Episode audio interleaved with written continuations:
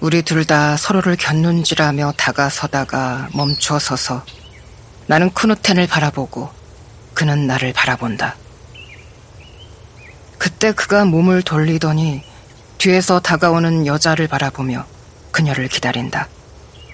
그녀가 우리 곁에 다가서고 아이들이 우리 쪽으로 달려오더니 내 곁에 자리하고는 날 올려다 본다.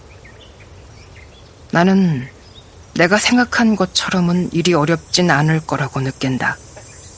잘 풀릴 거야. 아이들이 잘 풀리게 만들어줄 테지. 그리고 나는 여자애들을 바라보며 너희들은 누구니? 라고 묻고는 크누텐을 바라본다. 우리가 누구지? 여자애들 중 하나가 말하고는 둘 다 깔깔거리기 시작한다. 뭐 보다시피 불안한 가족이지. 크누텐이 말하며 미소 짓는 눈으로 날 바라본다. 그래, 자넨 재주가 좋았지. 내가 말한다. 그러자 크누텐이 고개를 돌리더니 아내를 소개해주고 싶다고 말한다. 두 사람 처음이지라고 그가 말한다. 그러자 그녀가 그의 앞으로 미끄러져 다가오더니 악수를 청하고는 내게 이름을 말해준다. 그러나 그녀의 목소리가 너무 작아 알아들을 수 없다. 내가 크누텐과 함께 어린 시절에 많은 시간을 보냈으며 밴드에서 같이 활동했다는 것을 내가 이야기하자 그녀는 크누텐이 내 이야기를 한 적이 있으며 내 이름이 보드가 아니냐고 말한다. 크누텐이 끼어들며 우린 무진장 재미난 것들을 함께 했어. 그렇지? 라고 말한다. 그런 시절이 있었지. 내가 말한다. 맞아. 크누텐이 말한다. 그 보트하우스가 저쪽에 있어. 내가 말한다. 그래. 저기서 우린 많은 시간을 보냈지. 크누텐이 말한다. 거의 매일이었지. 내가 말한다. 보트하우스가 여전히 남아있더군. 크누텐이 말한다. 나는 고개를 끄덕인다.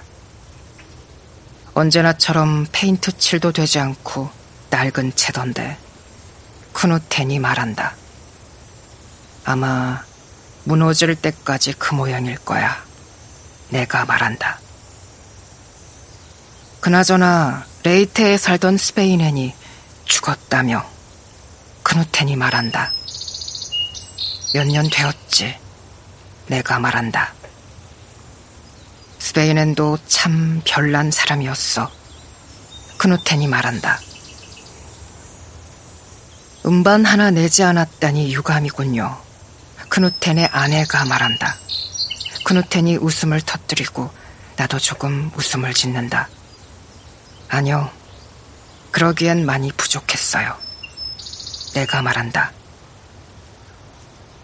다들 무도회에서 연주했었나요? 그의 아내가 묻는다. 그래요. 내가 말한다. 그리 많진 않았어. 그래도 몇 군데 연주할 곳은 있었지. 크누텐이 말한다. 우리 안 갈 건가요? 여자아이 하나가 말한다. 가야지. 다시 만나 반가웠네. 크누텐이 말한다. 만나서 반가웠어요. 그의 아내가 말한다. 이제 우리 가야 해요. 여자아이 하나가 말한다. 그래 가자꾸나. 크누텐이 말한다. 지금 바로요. 그 여자아이가 말한다. 알았다 알았어. 크누텐이 말한다.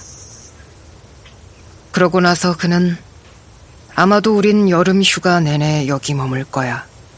내가 교사가 된 건 알지? 라고 말한다. 그리고 그가 잠시 웃음을 터뜨리고는 이에 관해 충분히 얘기할 기회가 있을 거라 말하고 나는 고개를 끄덕인다. 낚시하러 갈 수도 있겠군. 내가 말한다. 낚시를 하나? 그가 말한다. 저녁에 잠깐 피오르에 나가서 오늘 밤에도 나갈 건가? 그가 묻는다. 그럴 셈인데 내가 말한다. 이제 가야 해요, 아빠. 여자아이 하나가 말한다. 그리고 이번 주말에 마을에서 무도회가 있어. 나와 토르셀이 연주할 거야. 중학교 교사 하던 그 사람 말인가? 나는 고개를 끄덕인다. 여전히 연주를 하는군 그래. 크누텐이 말한다. 자주는 아니야. 가요. 그 여자아이가 말한다. 그래, 우리 가야겠어. 그의 아내가 말한다. 그리고 그녀가 내게 고개를 끄덕이자 나는 마주 고개를 끄덕인다. 그러고 나서 크누텐과 나는 작별 인사를 하고 다시 보자고 말한다. 그런 다음 나는 길을 따라 걸어 도서관으로 향하고 크누텐과 그의 가족은 다른 방향으로 걸어간다. 그리고 크누텐은 물론 늘 그런 식이지. 아내는 그 친구를 그런 식으로 바라봐야 했겠지. 그 친구를 다시 보는 눈빛이 이상했단 말이야. 하고 생각한다. 그리고 정말로 난 그대로였어. 거의 변한 게 없이 거의 그대로였지. 그 여자의 그 시절, 밴드를 하며 얻은 일거리들. 그건 아주 오래전 일인데, 그리 달라진 것 같지 않아. 하고, 그노테는 생각한다. 지금 난 결혼했지. 그리고 그저 오래된 똑같은 관습에 따라 살고, 집에서 지내고, 연주를 조금 하지.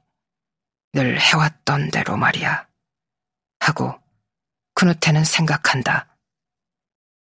그리고 그는 자신이 결혼했고 두 딸이 있고 2년 전에 결혼식을 올렸음을 떠올린다. 그 친구를 다시 만나야 한다는 걸 알고 있었어. 그걸 두려워해 왔지. 하고 그누테는 생각한다. 하지만 우린 긴 여름 휴가에 어딘가 가야 했으니 쓸 돈은 얼마 없는데 아내가 아이들을 데리고 집에 있는 것은 비용이 많이 드니까 부득이하게 옛 친구들을 다시 마주쳐야만 했지. 그걸 두려워해 왔어. 아내는 왜 그 친구를 그렇게 그런 식으로 쳐다보아야 했을까? 하고 그누테는 생각한다. 그리고 나는 몸을 돌려 그누텐의 뒷모습을 바라본다. 그가 길을 따라 걸어가는 것을 바라보는데 아마도 소비자 조합에 가는 것 같다. 그리고 나는 그가 날 만나서 반가워하고 있으리라 짐작한다. 그리고 나와 이야기를 나누는 것이 그리 어렵지 않았고 반가웠으리라고 나는 짐작한다. 그리고 나는 도서관 쪽으로 걸어가다가 마음을 바꾼다. 어떤 책도 빌리고 싶지 않군. 오늘은 적당한 날이 아니야. 하고 나는 생각한다. 그래서 나는 몸을 돌려 다시 집으로 걸어가기 시작한다. 그리고 나는 계속해서 크누텐과 마주친 일을 떠올린다.